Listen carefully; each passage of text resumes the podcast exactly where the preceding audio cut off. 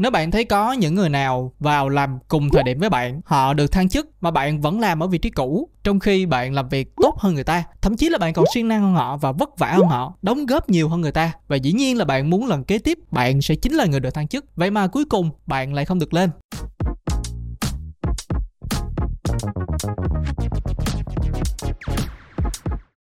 Mỗi ngày bạn thức dậy lúc 7 giờ sáng, vội vã chuẩn bị đồ đạc và lao ra đường, chạy đến công ty, phải gọi là làm việc bằng cả mạng sống của bạn. Cứ như vậy đã 3 năm rồi mà bạn vẫn chưa được thăng chức. Vì sao người ta cố gắng mà bạn cũng cố gắng, thậm chí là cố gắng còn hơn họ nữa. Thì tại sao họ được thăng chức còn bạn thì không? Họ đã làm những gì mà bạn đã không biết? Có cớ sự gì mà việc lên chức lại khó khăn đến như vậy? Trong video ngày hôm nay thì mình sẽ nói về những lý do cản trở bạn được thăng chức và ở phần sau của video thì mình sẽ đưa ra một số đề xuất có thể giúp bạn tăng tỷ lệ thành công trong lần tiếp theo bằng những kiến thức về chính trị, lịch sử và xã hội. Và dĩ nhiên rồi, chúng ta không chỉ nêu vấn đề mà chúng ta cần có những cái giải pháp cho những cái vấn đề được nêu. Bằng không thì học kiến thức cũng đâu để làm gì nếu không vận dụng được vào trong cuộc sống hàng ngày. Hãy tưởng tượng mỗi ngày bạn mở mắt ra, thứ đầu tiên bạn nghĩ tới đó là công việc của ngày hôm qua, còn gian dở thì bây giờ chừng nào mới làm. Cuộc sống bây giờ không phải là có gì để làm mà là có quá nhiều thứ, làm sao để làm hết tất cả những cái công việc. Đó mới chính là vấn đề của những người đang đi làm. Dù sao đi nữa thì cũng phải làm thì mới có ăn. Dù công việc có khó khăn, nhưng bù lại siêng năng chăm chỉ thì bạn sẽ nhận được nhiều tiền, chờ một ngày được thăng chức. Thế mà bây giờ việc đó nó lại không xảy ra và bạn không chắc là liệu nó có tới hay không nữa. Bạn cứ chờ, cứ chờ, cứ chờ và phép màu không bao giờ xảy ra cứ tưởng tượng chăm chỉ làm việc rồi một ngày nào đó sẽ có người nhận ra những gì bạn đã đóng góp và ban thưởng cho bạn những thứ xứng đáng thuộc về bạn. Nhưng đó cũng chính là một trong những lý do khiến cho bạn không được thăng chức, đó là bạn chờ sự công nhận của người khác.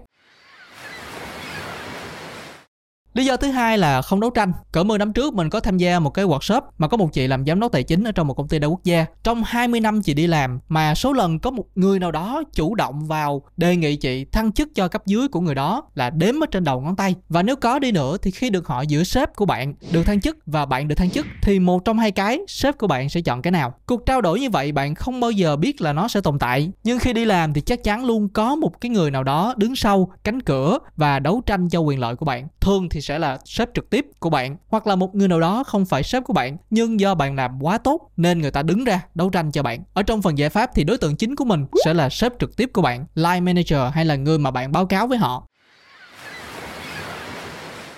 cái phần đúng ở đây là bạn xứng đáng vì bạn đã bỏ quá nhiều công sức, quá nhiều thời gian và quá nhiều tâm tư cho công việc. Nhưng phần chưa đúng ở đây là, đó chính là việc bạn chờ cho tới khi có người nhận ra chuyện đó. Có phải bạn hay nghe người ta nói là hữu xạ tự nhiên hương hay không? Tức là trong trường hợp này, bạn làm việc tốt thì sẽ có người tự khắc người ta biết và thưởng cho bạn. Nhưng những chuyện như vậy nó không xảy ra theo cách đó. Vì một là bạn phải làm cực kỳ tốt, cực kỳ nổi bật thì chuyện đó nó mới xảy ra. Còn hai là bạn phải chờ đủ lâu để người ta nhận ra. Còn nếu mà bạn làm tốt bình thường thì nó sẽ không đúng nữa. Vậy chẳng lẽ làm tốt bình thường là không xứng đáng được thăng chức hay sao? Không phải như vậy. Vấn đề nằm ở chỗ, ai cũng biết bạn làm tốt, nhưng mà người ta không có quan tâm. Người ta biết, nhưng người ta không có quan tâm. Có nghĩa là ừ thì bạn làm tốt, rồi thì sao? Đi làm thì việc làm tốt công việc của mình là chuyện đương nhiên. Thậm chí là sếp trực tiếp của bạn có thể là không quan tâm đến việc bạn muốn gì nếu bạn không nói ra cái mong muốn của bạn. Và khi họ bị buộc phải đưa ra những cái quyết định, thì họ sẽ đưa ra quyết định như thế nào? Nếu trong trường hợp quyết định đó được bảo mật, thì sếp của bạn sẽ chọn bạn hay là bản thân của họ?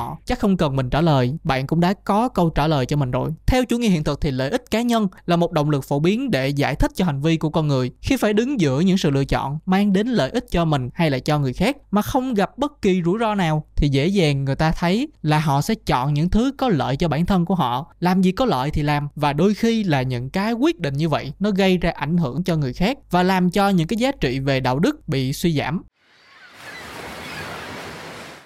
Và theo mình đây là hai lý do chính để cản trở con đường thăng tiến của bạn. Dĩ nhiên là còn nhiều lý do khác nữa, nhưng nếu mình liệt kê ra ở đây hết thì sẽ rất là phức tạp và cũng không hữu ích gì thêm cho bạn. Cái chúng ta cần ở đây là xác định những vấn đề chính, rồi sau đó chúng ta sẽ tìm ra giải pháp để có thể khắc phục được những cái vấn đề đó. Giải pháp thứ nhất mình muốn đề cập đó là chủ động, chủ động và chủ động. Nếu bạn làm ở trong những công ty dùng tiếng Anh nhiều thì chắc hẳn là bạn đã nghe cái chữ proactive. Ngày đầu tiên khi mình đi phỏng vấn, anh sếp của mình lúc đó đã phang thẳng một câu hỏi là em có proactive hay không? Chủ động ở đây tức là không phải chờ người khác bảo mình làm gì, mà mình cần biết có những thứ gì mình cần làm và sau đó thực hiện nó. Trong công cuộc thăng tiến của bạn cũng y chang như vậy. Bước đầu tiên là bạn cần phải chủ động cho người ta biết bạn muốn cái gì, bạn muốn lên chức thì bạn phải cho người ta biết bạn muốn lên chức. Ai mà chả biết bạn muốn lên chức, hầu hết mọi người đều muốn như vậy thì cần gì phải nói. Nhưng tin mình đi là bạn không nói thì không được đâu. Mình nghĩ là họ biết, nhưng mình chỉ sợ là họ có đủ quan tâm để biến mong muốn của bạn thành hiện thực hay không. Cụ thể ở đây là sếp của bạn. Bằng một cách nào đó, trong những buổi nói chuyện nghiêm túc hay là ở trong những buổi nói chuyện xã giao ngồi quán cà phê, bạn cần cho sếp của bạn biết hoặc là bạn phát ra một vài tín hiệu để họ biết là bạn đang muốn lên chức. Nếu công ty của bạn có những mốc thời gian thăng chức cụ thể, ví dụ như là tháng 2 hoặc là tháng 7 hàng năm, thì ít nhất bạn phải phát tín hiệu cho sếp của bạn biết trước 4 tháng để họ có thời gian chuẩn bị, thậm chí là phải chuẩn bị sớm hơn nữa. Nếu mà hữu xạ tự nhiên hương, thì các công ty không cần phải có bộ phận marketing nữa, chỉ cần làm tốt sản phẩm của họ là đủ. Nhưng tiếc là ở trong thực tế nó không phải như vậy. Bạn giỏi và bạn muốn được công nhận thành quả của bạn thì bạn phải dành lại nó, sẽ mất rất nhiều thời gian nếu bạn chờ đợi người khác nhận ra cái chuyện đó. Cho nên hãy quảng bá bản thân của mình bằng cách là chủ động đề xuất với sếp là bạn muốn được lên chức. Nếu bạn đã làm được chuyện này thì bạn đã đi được 50% của quãng đường. Nhiều người họ sợ nếu mà mình khoe ra những thứ mà mình làm được cái này, cái kia, thành quả của mình và đòi hỏi được thăng chức thì người ta sẽ đánh giá họ. Kiểu như là làm có một tí việc thôi mà đã đi khoe khoang tùm lum, không có khiêm tốn gì hết trơn. Do vậy họ sẽ sợ khoe thành tích của mình. Bây giờ mình thường không quan tâm người ta nói cái gì, nhưng không có không có nghĩa là mình không tôn trọng người khác. Nhưng nếu mình nghe những lời nói hay là những lời khiển trách tiêu cực về mình, thì mình sẽ cho nó qua càng nhanh càng tốt. Nhưng mình hiểu là có thể bạn sẽ sợ. Và cách vượt qua là đừng có nghĩ nữa. Hãy cứ làm thôi, hãy cứ nói hoặc là viết email cho sếp của bạn biết về nguyện vọng của bạn. Đừng nghĩ nữa, just do it. Bị đặt điều không đúng về bản thân mà được thăng chức thì cũng không có quan trọng lắm những cái lời dèm pha kia có thể bạn đã đề xuất rồi mà sếp của bạn không thăng chức được cho bạn thì sao? Sếp của bạn sẽ nói những câu như là đã cố gắng hết sức, nhưng chuyện đó nó chưa thể xảy ra. Thật ra thì bạn cũng không biết được hết là cố gắng hết sức của họ là như thế nào. Sau đó thì họ có thể hẹn thêm, tức là bảo bạn, em chờ thêm đi. Chiến thuật hoãn binh này rất phổ biến, đặc biệt là dùng tốt ở trong những trường hợp tiến thoái lưỡng nan. Hoãn binh có thể giúp cho sếp của bạn có thêm thời gian để tìm cách, nhưng đồng thời cũng làm cho bạn mất thêm thời gian thời gian để chờ. Trong khi thời gian đó thì có thể tính cho lần kế tiếp, lần đến chức kế tiếp của bạn. Lúc này thì bạn cần cho sếp của bạn thêm một chút động lực. Để anh ấy hay là chị ấy có thể mạnh tay hơn và giúp cho bạn. Giải pháp thứ hai, có thể bạn sử dụng đòn bẩy. Nó không phải là đòn bẩy về tài chính giống như là ở trong ngân hàng. Trong giải pháp này, mình sẽ có ba chiến thuật, từ mức độ ngây thơ cho tới bớt ngây thơ hơn. Khi mà bạn đã thực hiện giải pháp thứ nhất mà thành công thì mình xin chúc mừng bạn. Nhưng mà khi mà tới đợt thăng chức mà tên của bạn không nằm ở trên màn hình thì mời bạn chuyển qua sang sử dụng giải pháp thứ hai, hoặc là ở trong buổi đề xuất. Khi mà bạn đàm phán với sếp hay là nhân sự thì cũng có thể sử dụng những cái chiến thuật này chiến thuật thứ nhất đó chính là tái khẳng định giá trị bản thân. Bạn giỏi hơn từng ngày, cho nên là giá trị của bạn làm ra sẽ cao hơn từng ngày. Khi mới vào đi làm thì có nhiều thứ bạn chưa biết, có nhiều thứ còn tay mơ, thậm chí là không hề biết những thứ đó nó tồn tại. Thậm chí là trước đó bạn đã có kinh nghiệm rồi, nhưng mà bạn vẫn cần thời gian để thích nghi với môi trường mới. Và sau vài tháng, rồi một năm sau, hoặc là những việc bạn chưa làm, thì bây giờ bạn đã có thể làm được hết rồi. Và thậm chí là không cần sự giúp đỡ của ai. Vậy thì rõ ràng là bạn đã giải quyết được nhiều công việc hơn cho công ty. Đồng nghĩa với việc là bạn kiếm được nhiều tiền hơn cho công ty. Mặc dù chiến thuật này là chiến thuật sơ cấp nhất, nhưng nó lại là một cách rất là tốt để có thể mở đầu buổi trò chuyện. Sẽ công bằng khi mà nói là bạn được thuê để kiếm tiền cho công ty. Khi bạn kiếm được nhiều tiền hơn cho công ty, thì tiền công ty thuê bạn cũng sẽ tăng theo. Nhưng chiến thuật này có thể gặp một trở ngại, đó chính là gậy ông đập lưng ông. Tức là sếp của bạn có thể nói công ty cũng đã đầu tư tiền của, đầu tư máy tính, đầu tư thời gian, đầu tư training cho bạn, đầu tư rèn luyện cho bạn. Cho nên bạn của ngày hôm nay chính là do công ty đã giúp cho bạn. Nếu mà sếp bạn nói như vậy thì chúng ta sẽ chuyển qua chiến thuật thứ hai, chứ cũng không thể nói là nếu mà anh chị ở vị trí của em thì anh chị có thấy như vậy hay không